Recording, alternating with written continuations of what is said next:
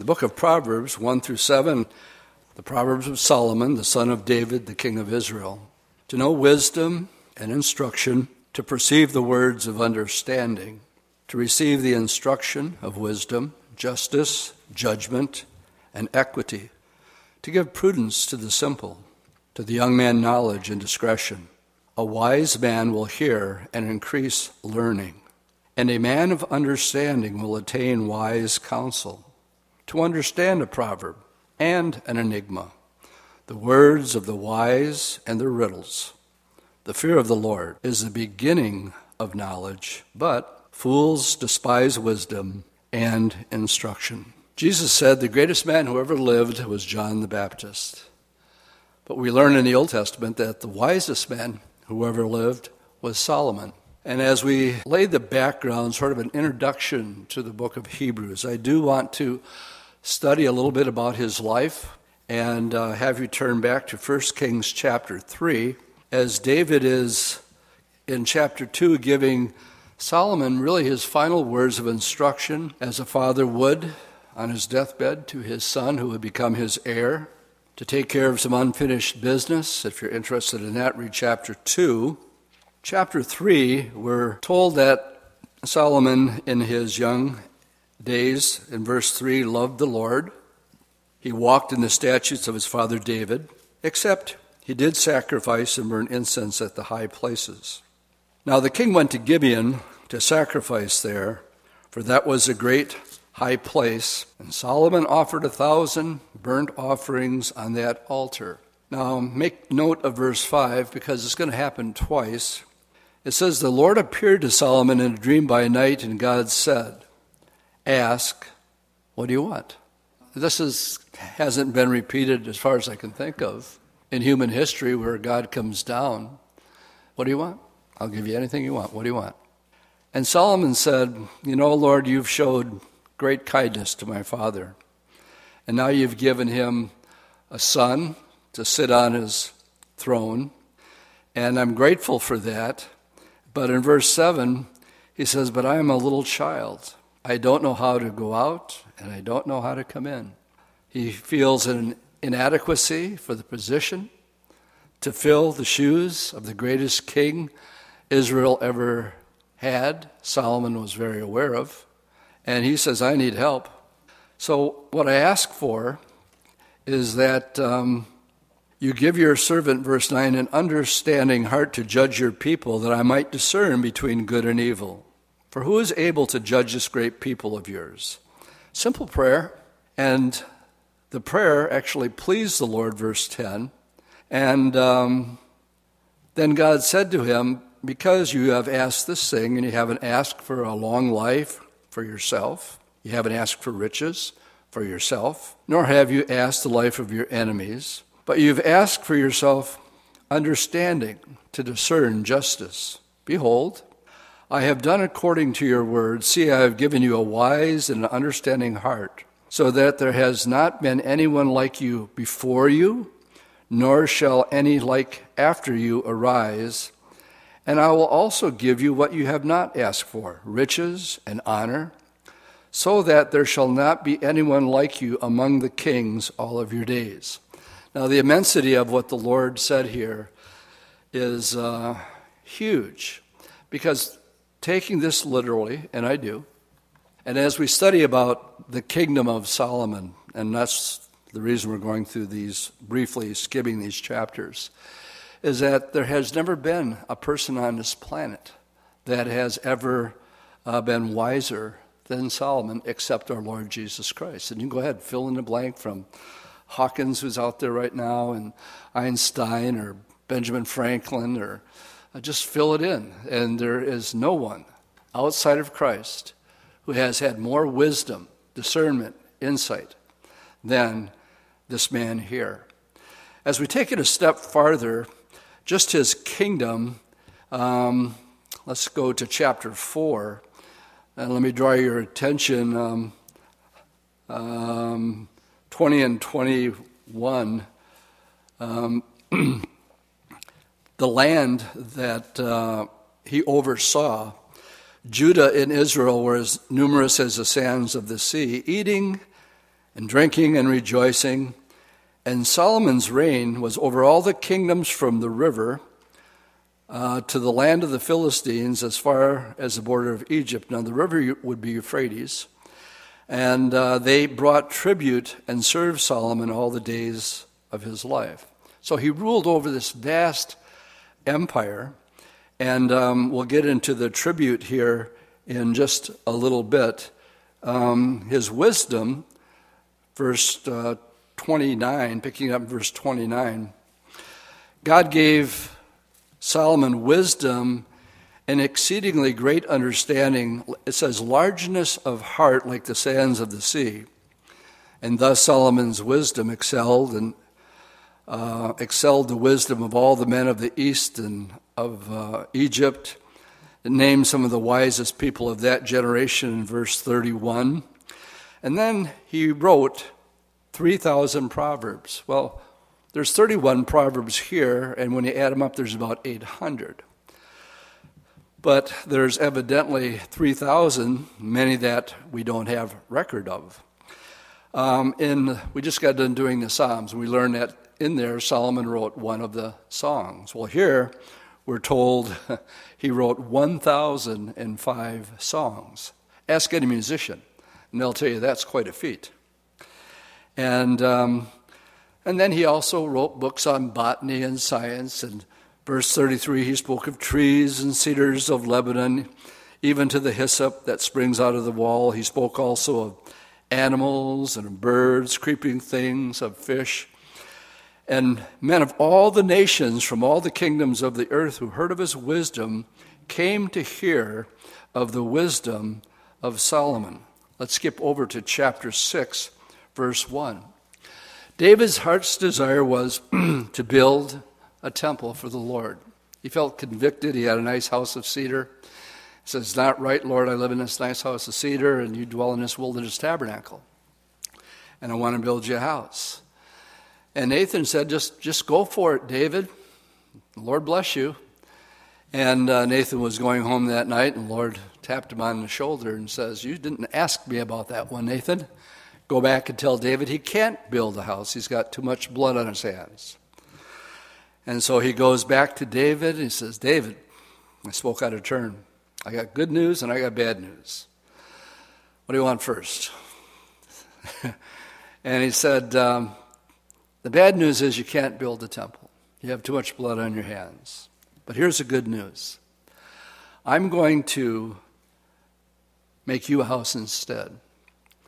And from your lineage, there will always be somebody who will sit on the throne. And what David understood by saying this, that the Messiah of Israel himself was going to come through David. And this is the first time David is hearing about it. That's why David is called the Lion of the tribe of Judah, the son of, say it, David. How come nobody said it? The Lion of the tribe of Judah, the son of, that's much better. Are you guys still practicing from the psalm we read this morning or what? So David can't build the temple, but now what he did is lay aside all this treasure and wealth for his son Solomon, so that when Solomon would come, he would have the resources to build what we call the first temple, Solomon's temple. So in chapter 6, we're just going to read one verse. It came to pass in the 480th year, after the children of Israel came out of the land of Egypt, in the fourth year of Solomon, Solomon's been reigning for 4 years, that he began to build the house of the Lord.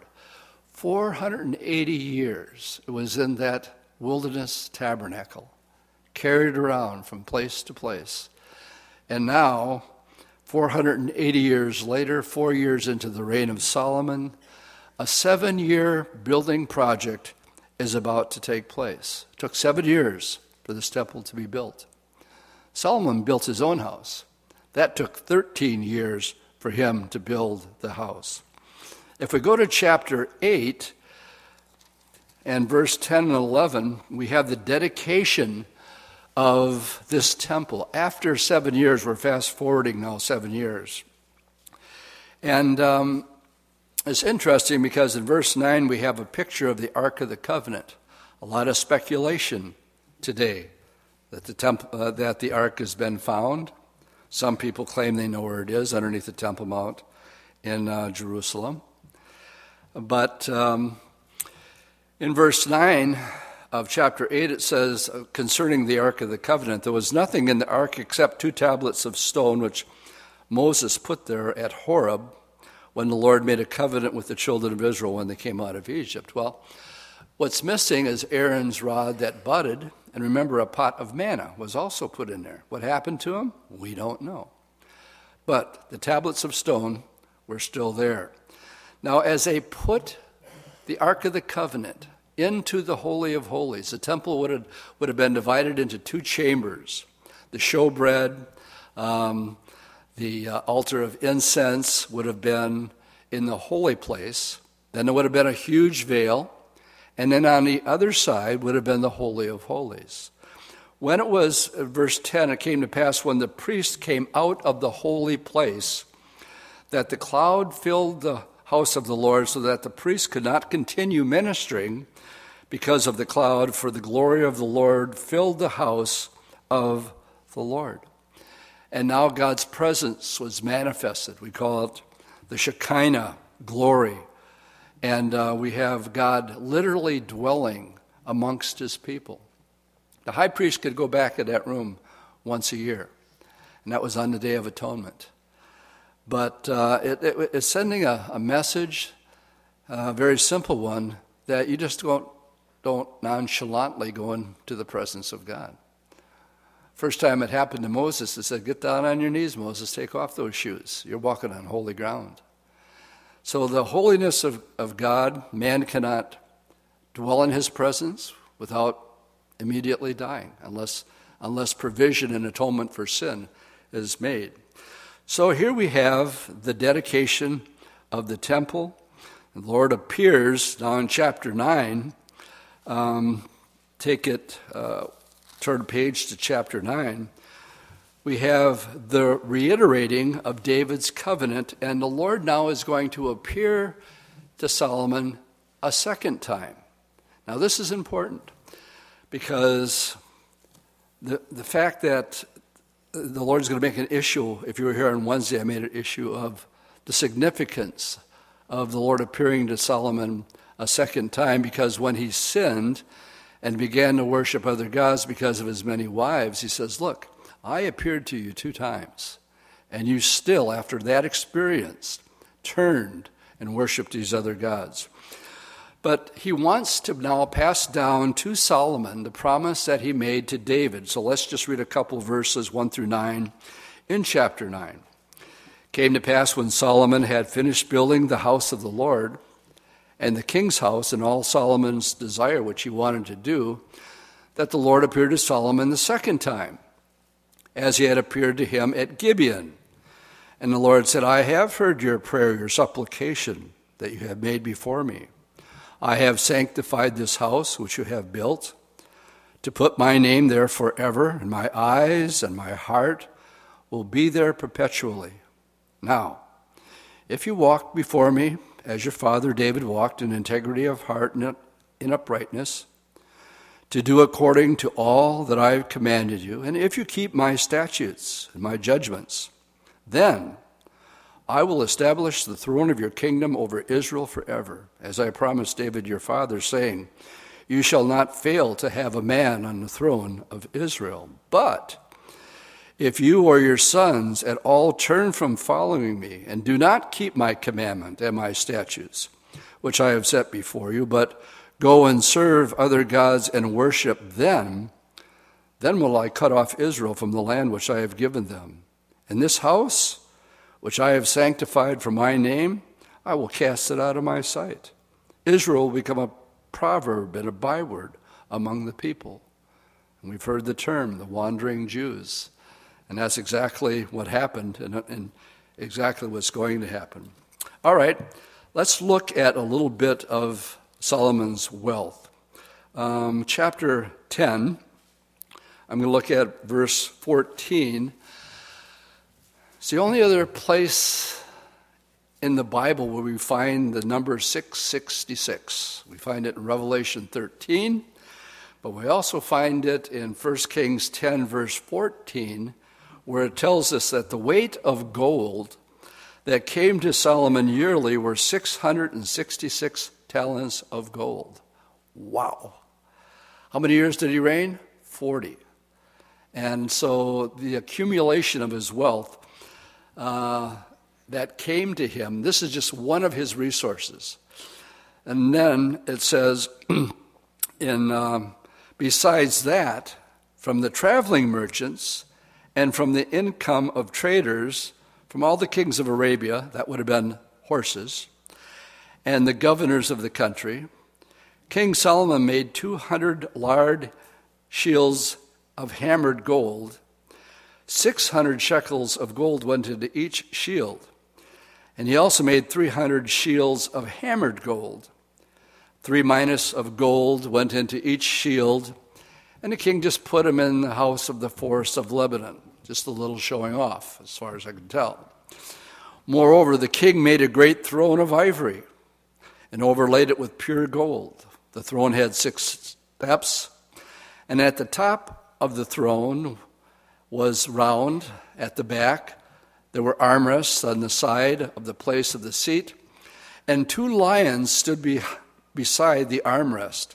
12 lions stood there, one on each of the steps. Nothing like this had been made for any other kingdom. This had to be something unbelievable.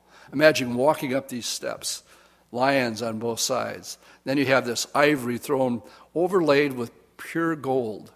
And to come into that sort of an environment, the Queen of Sheba heard about his words, and when she came and paid Solomon a visit, she tested him, and he told her everything that any question that the Queen of Sheba asked, he answered. Sums it up in verse 7 of chapter 10. She said, "It was true, the report that I heard in my own land about your words and your wisdom. However, I did not believe the words until I came and I saw it with my own eyes. And indeed, only half was told to me. Your wisdom, your prosperity, indeed exceeds the fame and wisdom of which I heard." And then she says, "How happy your people must be as they see you come in and go out." And when I read that part, wasn't that his prayer in the first place? Lord, I'm just a child. I don't know what's going on. I don't know how to do this. I don't know how to come in and go out. So what does the Lord do? He says, I'll show you how to do it. And he does something so far and above and beyond that it took her breath away when she had nothing more to say. And it took the queen's breath away when she saw the glory of this kingdom. I personally don't believe that there has ever been a worldly empire, kingdom, Camelot, Dubai, any place that was as beautiful and as glorious as this period of time where Solomon reigned. And prosperity was given throughout all the land. We're also told here, let's go to, none of the Israelites were laborers. They were all those that were under the conquest of David, the Hittites and the Canaanites. They were the ones who did all the work. And the ones who had the oversight positions, they were all Israelis. He had 600 men that were just overseers. They were the foremen over these chariot cities that he had. Now let's look at his wealth. I need to read down to, pick it up in verse 26 where he talks about these chariot cities. And Solomon gathered chariots and horsemen. He had 1,400 chariots, 12,000 horsemen, whom he stationed, notice, in chariot cities with the kings in Jerusalem. Now, when we go to Israel in November, we'll be stopping at Megiddo. Megiddo is one of these chariot cities. It's right in the crosshairs that connect Europe to Africa. And it was on the main road. And what Solomon would do is he'd bring in horses from Arabia, and he'd have chariots come up from Egypt, and he was the middleman. He was the local big-name car dealer in town. If I would show you something that would be likable to it. And he bought and sold. He was the middleman, and that's what it means where other prophets and these other cities. He had workforces that would go out and just build chariot cities to do his business. And one of them is Megiddo. I personally have seen the stalls many times and the gates of the city, and it was there for one reason. These were places of business, and his wealth was extended because of that. Verse 27, the king made silver as common as stones in Jerusalem. He made cedars as abundant as the sycamores which are in the lowland. And Solomon had horses imported from Egypt and Kiev. The king's merchants brought them in from Kiva at the current price. Now a chariot that was imported from Egypt cost 600 shekels of silver, and a horse 150, and thus through their agent they exported them to all the kings of the Hittites. So there it is. He's wheeling and dealing, and only increasing the amount of wealth that he already has. All right. When the Lord spoke to Samuel about them wanting a king, namely Saul, he says, okay, but this is what's going to happen.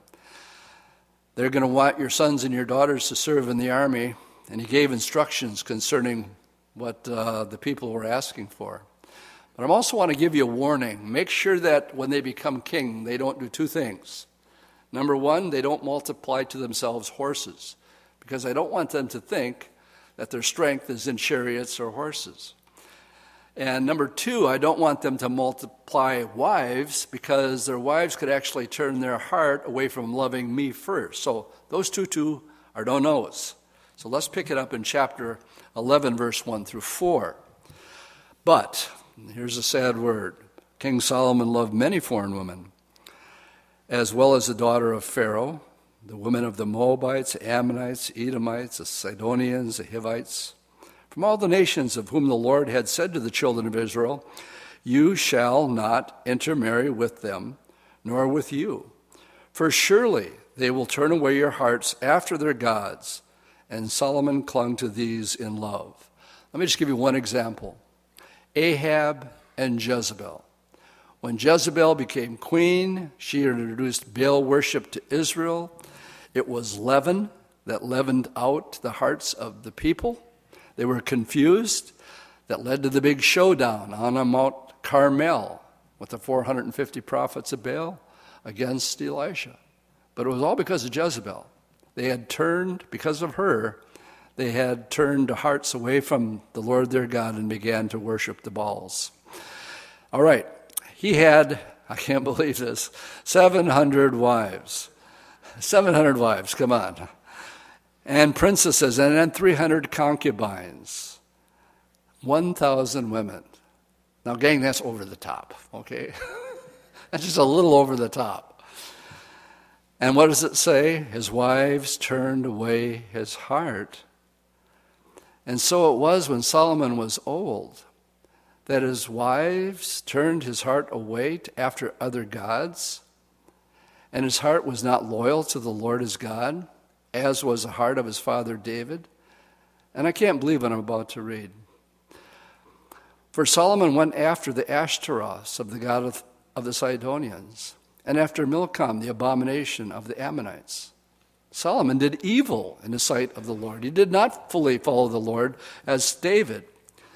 And then Solomon built a high place for Chemosh, the abominations of Moab, on the hill that is east of Jerusalem, and the worst of them all, Molech, which is where you offered your children on a burning altar, the abominations of the people of Ammon. And he did likewise for all of his foreign wives who burned incense and sacrifices to God. Now verse 9. So the Lord became angry with Solomon because his heart had turned from the Lord God of Israel, who had appeared to him, what? Twice. The God of the universe comes down. What do you want? I'll give it to you. Face to face. Then another time he comes down, appeared to him twice. And after the point of this, and I could really get sidetracked with it, is, if you've never seen a vision or you've never heard an audible voice of the Lord, be a little bit thankful in some ways, because my Bible says to whom much is given, much is required. That's why the Lord is making a point of it here. Look, I appeared to you twice, Solomon, and remember when you dedicated the temple? And I reiterated the covenant with David, if you follow me, no problem. But if you go after other gods, he was clearly warned that if he did this, that the temple would be nothing. That's exactly what happened. But he goes on to say, you know what? I should be doing the justice right here now, Solomon. But because of my love for your father, David, I'm going to let you live out your lifetime in peace. But afterwards, it's all over. And that's exactly what happened. After David, the kingdom was split. Jeroboam took the 10 tribes in the north, and Rehoboam took the 2 tribes in the south. No longer one kingdom. Why?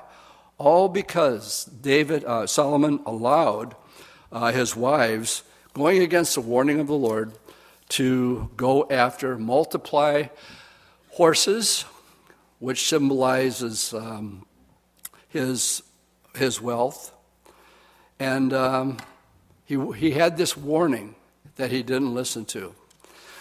So many times I've heard Pastor Chuck say, I've heard Billy Graham say the same thing. For those who are in ministry or have responsibility, 3 things you don't do. Number 1, you don't touch the glory. That leads to pride. You don't touch the women. That led to Solomon's fall. And you don't touch the money. That's what led to Balaam's fall. Those 3 things are warnings for anybody really for any Christian at all. But Solomon wrote the Proverbs, and as he does so, he's doing it primarily for his son, but it's really for all of us, because when you read verse 1, it says Solomon, and he's writing this to his sons or sons. This morning, What I like to do on Wednesday is go verse by verse, but then take a topic from it and sort of expound on that. And that's what I want to do this morning. This morning I want to talk about money and wisdom, because he had so much of it, and also the wisdom that was given to him. Unless I be misunderstood concerning when we talk about money, because we seldom do here. Money to me is amoral. What do you mean by that? Well, you can use it for good, or you can use it for evil. Somebody want to say amen to that? So it's really amoral. I know some really nice guys that are very, very wealthy, and they're just nice guys. I know some other guys that are very, very wealthy, and they're just jerks, and I just don't know how else to say it. They just are. Their nose is up in the air, and they have this arrogant attitude about them, and it's all about their money. So there's more warnings in the Bible about money, and I guess the biggest one is 1 Timothy 6, where it tells us it's the love of money, not money itself. It's the love of money that is the root of all kinds of evil, for which some have strayed from the faith in their greediness, and pierce themselves through with many sorrows.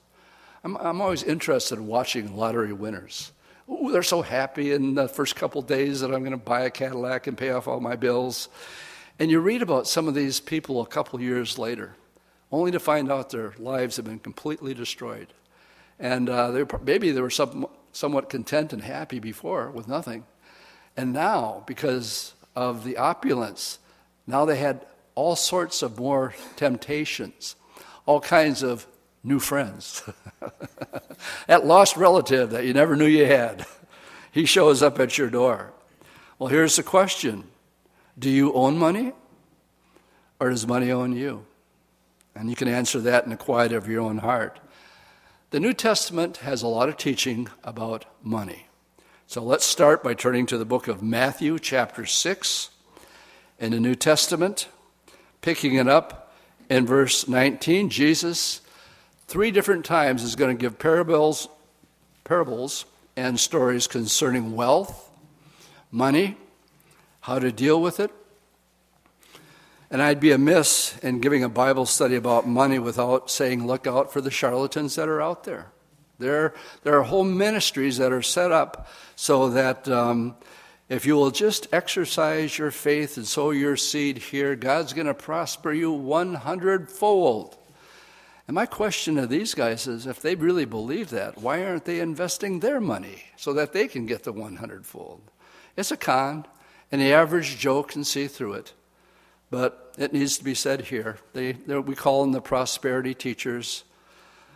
But here in chapter 6, Jesus gives us instruction in verse 19. He says, do not lay up for yourself treasures on earth, where moth and rust destroy and where thieves break in and they can steal it. But lay up for yourselves treasures in heaven, where neither moth nor rust destroys, where thieves do not break in and steal. And then this important verse, for wherever your treasure is, there will your heart be also. I don't care what you tell me you believe. All I have to do is watch where you spend your money. I can tell a whole lot about a person. Wherever your heart is, whatever you're investing in, that's where your heart is. The lamp of the body is the eye. If your eye is good, your whole body will be full of light. But if your eye is bad, your whole body will be full of darkness. If, therefore, the light that is in you is darkness, then how great is that darkness? And now he draws a line. He says you can't have it both ways. You can't serve two masters. For you're either going to hate the one and love the other, or else you'll be loyal to the one and despise the other. And in case you don't understand what he's talking about, you cannot serve God and money. Here it's called mammon, but you can't serve both. Therefore, I say to you, do not worry about your life, what you're going to eat, what you're going to drink, about your body, what you're going to put on. Is not life more than food and body more than clothing? Now talk about wisdom. Is not this wisdom? This is real wisdom. He says, and what I like about this, every time we read about Solomon in the New Testament, it's almost derogatory or sort of a backhanded compliment, if you would. He said, look at the birds of the air, for they neither sow nor reap nor gather into barns. Yet your heavenly Father feeds them. Are they not of more value than they? And which of you by worrying can add one stature to your height? What are you worried about this morning? What's keeping you awake at night? Now my question is, by worrying about it, what does it change? Can it change anything at all? Are you going to grow an inch or shrink an inch because you're worried about something? It doesn't change a thing. So why do you worry about clothing? Consider the lilies of the field, how they grow. They don't toil and they don't spin. Notice this. And yet I say to you that even Solomon, in all of his glory, was not arrayed like one of these. Wow, he had some glory in his projects that he had. If God so clothes the grass of the field, which today is and tomorrow is thrown into the oven, will he not much more clothe you, O you of little faith? Therefore, now the therefore, don't worry, saying, what shall we eat, or what shall we drink, or what shall we wear? Because after these things the Gentiles seek. The Lord is saying right here, here is the difference between a believer and a non-believer. A non-believer is going to pursue money and worldly things, and that's where his heart's at. But he says he considers a Gentile here the natural man. But don't let that be you.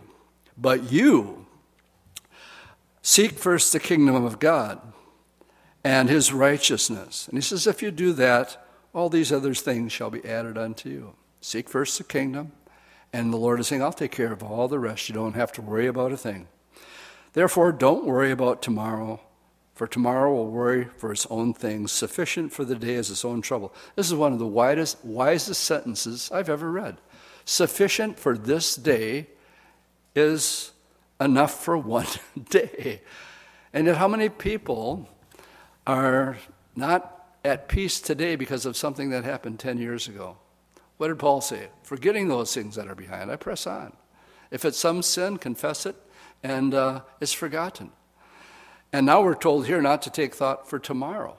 Well, put those two together and you have what the Bible talks about. You'll know the truth and the truth will set you free. There's real freedom when you're not worried about your past and you're not worried about the future. There's a freedom.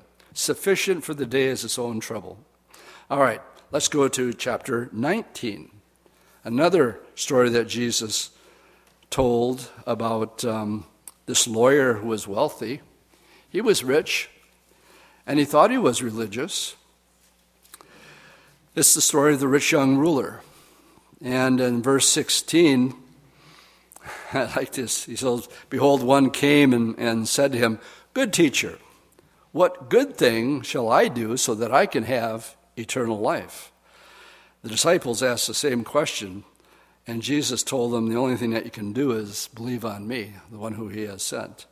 But it's interesting how the Lord draws this guy out. He wants him to have a good look of himself in the mirror. So how does the Lord accomplish that? Well, the first thing he said, "Why do you call me good? No one is good, but only one, and that is God.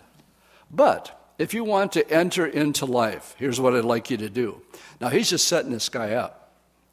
And he doesn't know it yet. And he said to him, "Which one?" And Jesus said, "Well, you shall not murder. You shall not commit adultery. You shall not steal. You shall not lie or bear false witness. Honor your father and your mother. And you shall love your neighbor as yourself." And I like this. It's almost hilarious. The young man said, "Yep, kept all those from my youth. What else do you want me to do?" He wasn't at the Bible study where the Lord said, if you're angry with your brother, you've committed murder in your heart. If you looked at a woman with lust, you've already committed adultery. And he's hoping the guy will come clean. And he says, "Yeah, and I've never told a lie." Yeah, right. He just was lying right here. "I've kept all these from the time I was a young kid." Liar, liar, pants on fire. And the young man said to him, "All these I've kept from, what else do you want me to do?" All right, now he's got the guy right where he wants him. And Jesus said, "Okay, you've done all of those things, great. If you want to be perfect, I want you to go and sell what you have and give to the poor. And you'll have treasure in heaven, and then come and follow me." Uh-oh, he just touched a spot that he can't squirm out of. And when the young man heard the saying, he went away sorrowful, for he had great possessions. And then Jesus said to his disciples, "Assuredly I say to you, that it is hard for a rich man to enter the kingdom of heaven. It's actually easier for the camel to go through the eye of a needle than for a rich man to enter the kingdom of God." And this blew the disciples' mind. They're thinking, how do you get a camel through the eye of a needle? And they said, this is impossible. Nobody can do it. Actually, it is possible. But you need a really large meat grinder and then a purifier, and then you get a long straw. It'd take a while. But I suppose it's possible that you could do it if you did it that way. Well, of course, it's foolishness. And the disciples said, this is impossible. How can anybody enter the kingdom of heaven? And when Jesus heard it, they were exceedingly amazed, saying, "Who can be saved if that's the criteria?" And Jesus looked at them and said to them, "Well, it's impossible with man, but with God, all things are possible." There's no way you can make it by keeping the commandments. Somebody want to give me an amen? There's no way you can make it by being good works. "Oh, good man, what good work do you want me to do so I can go to heaven?" Sorry, nobody's good. "Then how can I get to heaven?" Only one way. Have God become man, live a perfect life, and then die in your place so you can become perfect and he can take your sin. That is the only way a person could ever get to heaven. It's impossible any other way. There's one more. It's in Luke chapter 12, so let's look at, I just picked out three examples this morning. We could go to many. But let's just look at this one in Luke 12. I see this in modern day times as the man whose goal in life is to climb the corporate ladder. Doesn't really matter who he steps on to get where he's going. That would be the modern day equivalent. Chapter 12 of Luke, picking up at verse 13. Is that right? 15. Oh, we can go to 13. Then one from the crowd said to him, "Teacher, tell my brother to divide the inheritance with me." But he said to him, "Man, who made me a judge or an arbitrator over you?" And he said to him, "Take heed and beware of covetousness, for one's life does not consist in the abundance of the things that he possesses." And then he spoke a parable, saying, "There was the ground of a certain rich man, he yielded plenty. And he thought within himself, saying, 'What should I do, since I have no room for all my crops? So I said, I'll do this. I'll pull down my barns. I'll build greater and bigger ones. And then I'll store up my crops and all my goods. And I'll say to my soul, soul, you have many goods laid up for many years. Kick back, take your ease, eat, drink, and be merry.' But God said to him, 'You fool, this night your soul will be required of you. And then whose will those things be that you have provided? You worked so hard to have all this to retire, and you don't understand that this very night you're going to die. And how much of that stuff are you going to take with you?' Answer, none of it." And because of these scriptures, my job, according to the scriptures, is actually to give a warning, and I'm quoting. Well, let's turn to 1 Timothy chapter 6, picking it up in verse 17. Here's a command, not just a suggestion. Paul writing to Timothy, he says, "Timothy, here's a command. Command those who are rich in this present age not to be haughty, nor to trust in uncertain riches, but in the living God who gives us richly all things to enjoy. Let them do good, that they will be rich in good works, ready to give, willing to share, storing up for themselves a good foundation for the time to come." You can't take it with you, but you can send it ahead. That's what's being said here. "That they may lay hold on eternal life. O Timothy, guard which has been committed to your trust, avoiding the profane and vain babbling and the contradictions of which is falsely called knowledge. By professing it, some have strayed concerning the faith. Grace and peace be to you. Amen." Solomon, his fall was not his wealth. Matter of fact, everybody in his kingdom was happy-clappy. He made silver like stones in Jerusalem. There was peace, prosperity over all the land, and everybody was happy. That was not his downfall. His downfall, of course, was his many wives.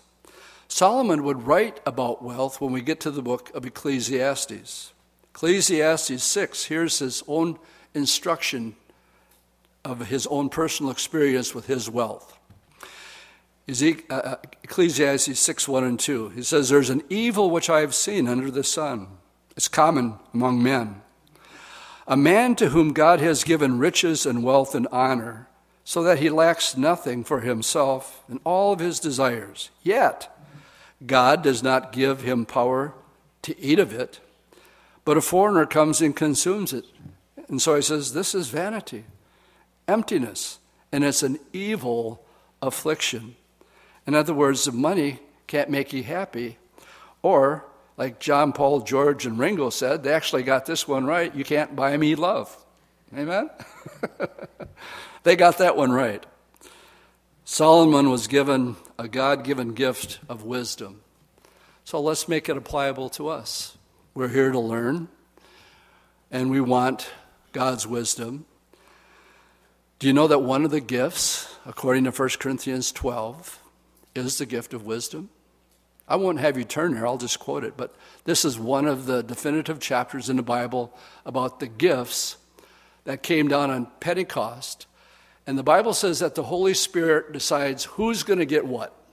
What gift John's going to get over here, or what Jerry's going to get here, or whoever, whatever your gift might be. Chapter 12, it says, the diversity of the gifts come by the Holy Spirit. There are different types of ministries, but it's the same Lord. There are diversities of activities, but it's the same God who works all in all. But the manifestation of the Spirit is given to each one for the profit of all. Let me just explain that. Every gift, except for the gift of tongues, was given to you so that you would exercise that gift to build up somebody else's faith. Can I say that again? Every gift that the Holy Spirit has given needs to be exercised, except the gift of tongues. That's for self-edification, so that you use that gift to build up somebody else's faith. Somebody want to say amen to that? All right, then we read verse 8. He says, to one is given the word of wisdom. So that is a gift by the Holy Spirit. To another, knowledge through the same Spirit. So we have a supernatural gift that's from heaven, different from the wisdom of this world. You see, there's worldly wisdom, and then there's spiritual wisdom, and the Bible talks about that in 1 Corinthians 3. Paul says, for the wisdom of this world is foolishness with God. For it is written, he will catch these wise guys in their own craftiness.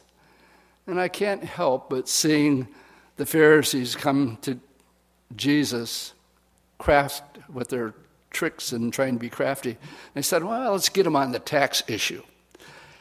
What do you think about paying taxes, Jesus? He says, give me a coin. Whose image is on that? Caesar's. He says, okay, then give to Caesar what's Caesar and give to God what's God's. After they did that for a couple times, it says they dared ask him no more questions. And I like to say, do you really think it's wise to play mind games with the creator of the mind, knowing what he's going to say before it's even said? So that's what it says. He catches the wise in their own craftiness.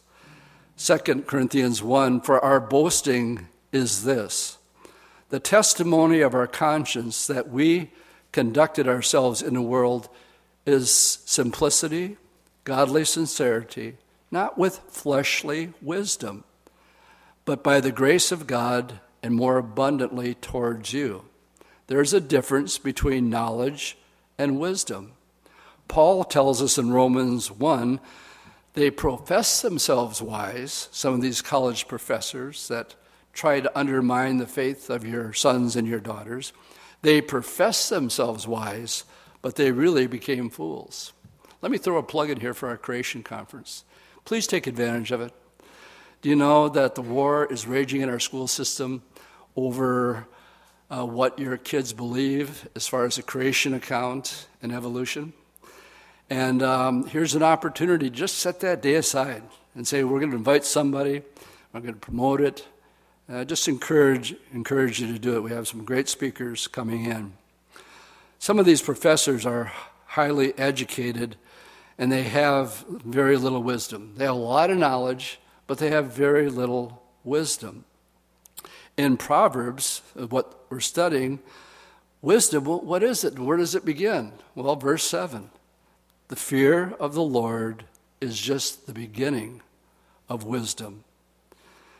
Where is the wise? Where is the scribe? Where is the disputer of this age? Has not God made foolish the wisdom of this world? For since in the wisdom of God, the world through wisdom did not know God. Some of the smartest people in the world don't know God. Yet it pleased God through the foolishness of the message preached to save those who believe. In other words, what we're doing here this morning appears foolish to the unsaved. But for us, it's making us wise unto salvation. In the early Jesus movement, there was a group called Mason Prophet.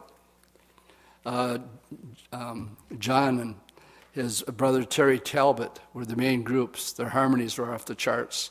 Well, they both got born again. Both got radically saved.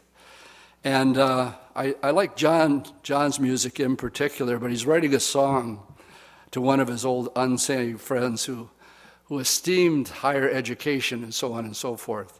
And one of his lyrics said, "My friend, you're nothing but an educated fool." I thought it was great. The fool has said in his heart, what? There is no God. The fool. But the wise in heart have received commandments, but a prating fool, he's going to fall. In Acts chapter 4, Peter and John, these are just average guys, fishermen from the Galilee, and they gave it up to follow Jesus.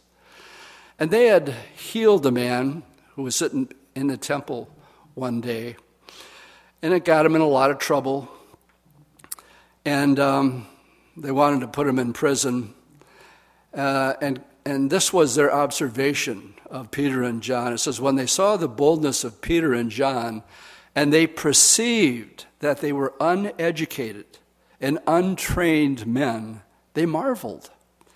And they realized that they had been with Jesus. You know, by walking with the Lord, all of a sudden he gives you wisdom that's not of this world. Why did he choose Peter and John? Why did he choose you? Why did he choose me? Because he's chosen the foolish things of the world to put to shame the wise. And God has chosen the weak things of the world to put to shame the things that are mighty. Why these two fisher guys from the Galilee? Because when something miraculous, like a miracle, would happen, they go, "It's certainly not that guy. It's got to be God." And so God gets the glory through it all. All right, let's wind this up here this morning. The book of Proverbs is about wisdom. So how can we receive God's wisdom? Paul, in writing to Timothy, explains it. There's no shortcuts to this. And one of the things you're doing, I hope everybody has their Bible open on their laps this morning, because that, according to Paul writing to Timothy, 2 Timothy 3:15, he says, "Timothy, you know what? From your childhood, you have known the Holy Scriptures, which are able to make you wise for salvation through faith in Christ Jesus." So wisdom for salvation, which comes through faith. Now, let's say we have faith. Peter tells us, "But also for this very reason, giving all diligence, now add to your faith virtue, and add to virtue knowledge." Of all the stuff that's happening in the world today, we happen to be starting the book of Proverbs, a book about wisdom. But let's admit it, there's a lot hitting the fan right now in the world we live in, right? And you can look at it through the lens of CNN or Fox News, or you can look at it through the lens of this book.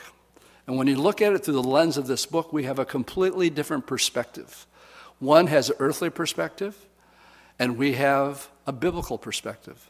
Now, my perspective tells us the hour is late and that the Lord is ready to call his church home. Oh, I don't know the day or the hour, but we're definitely told to know the times and the seasons because we're children of light and children of the day. And the Lord says, you better know the times and you better know the seasons. We're in the seasons of the signs that point to the second coming of Jesus Christ. And if we, the church, and you as salt and light, if we don't have the answers these days, where is our generation going to get their information from? I watched this program just the other night. Totally captivated me. I'm finding out that every major corporation in the world today is watching young people push their like button or dislike button. Now, I don't quite know what that is because I'm not a Facebook guy. But if you like something, evidently you can click like. I like this. And there are young kids who are becoming millionaires because they're almost like rock stars because they get so many hits on their likes. And corporations are watching. And my point is, you know, they're getting their information and their wisdom from a source that the corporate world looks in on and are actually learning on that. I found it extremely an interesting program. Well,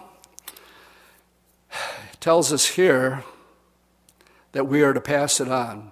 When we add our knowledge, the knowledge that we have, we're not to keep it, but to let it come out. Solomon, what the whole book of Proverbs is all about, is he's passing on his God-given wisdom to his son. And in closing, I want to talk to the dads just for a little bit. A word to the fathers. It's the job of raising your son and your daughter. Number one, it is not the government's job. Somebody want to give me an amen to that? It is not the government's job. Number two, it is not the school's job. Amen to that? Number three, it is not the church's job or the Sunday school teacher's job to train your kids. Somebody want to give me an amen to that? That might be a little bit harder because some people think it is my job. It is not. And it's not the Sunday school teacher's job either. The job of raising a child, as we're told in Proverbs 22:6, train up a child in the way he will go, and when he is old, he will not depart from it. Solomon is writing to his son. It's not Solomon's wife, and I'm not saying that the wives should not be involved with the training process. Of course they should. But who should be taking the lead is dad. It's dad's responsibility to train up your son and your daughter in the ways of the Lord. If you're not doing it, don't make it a guilt trip and beat yourself up for the rest of the day. Just say, Dwight was talking about some stuff this morning I need to pray about and considering the times that we're in. I need to invest some time with my boy or with my girl and let him know what's really important in life and what really counts and how late it really is. The wisest thing you could ever do in this life is to believe the gospel of Jesus Christ and receive him as your Lord and Savior. It is by far and away the wisest thing you could ever do. The most foolish thing that you could ever do is to reject the gospel and believe that perhaps there's some other way to heaven. Sort of the mentality of the guy who was building the bigger barns, very successful, had it made in the shade, money in the bank, 401k, was doing good. But then all of a sudden he dies. And the Lord said to him, "Thou fool." That's what the Lord called him. He says, "You are a fool because you plan for everything else except for the most important thing." Gang, you got a soul. I have a soul. And where we invest is all going to come into account. The book of Proverbs is a book about wisdom. I like it that Christmas time when we can put up on the sign, wise men are still seeking them. Amen? We'll stand and close in a word of prayer this morning. Let's stand. Lord, thank you for our introduction to the book of Proverbs. We see this man with incredible wealth and wisdom. And Lord, we pray that we learn from his failures and his faults. That anything, Lord, not just the many wives that he had, but anything that we can allow your Holy Spirit to look at that would place you in a second place position. Lord, you told us to seek first the kingdom and you'd take care of the rest. Help us simply believe that like little kids this morning because you said so. And again, for the fathers, Lord, I pray that it would not seem like a guilt trip placed upon them, but, Lord, more of an admonishment and encouragement, realizing that there's forces out there that are trying to undermine everything that we hold near and dear. So I pray for the dads, Lord. I really do. I hold them up to you. And just give them the wisdom and the ability to see through the scriptures what's taking place and not through the wisdom of this world. In Jesus' name I pray. Amen.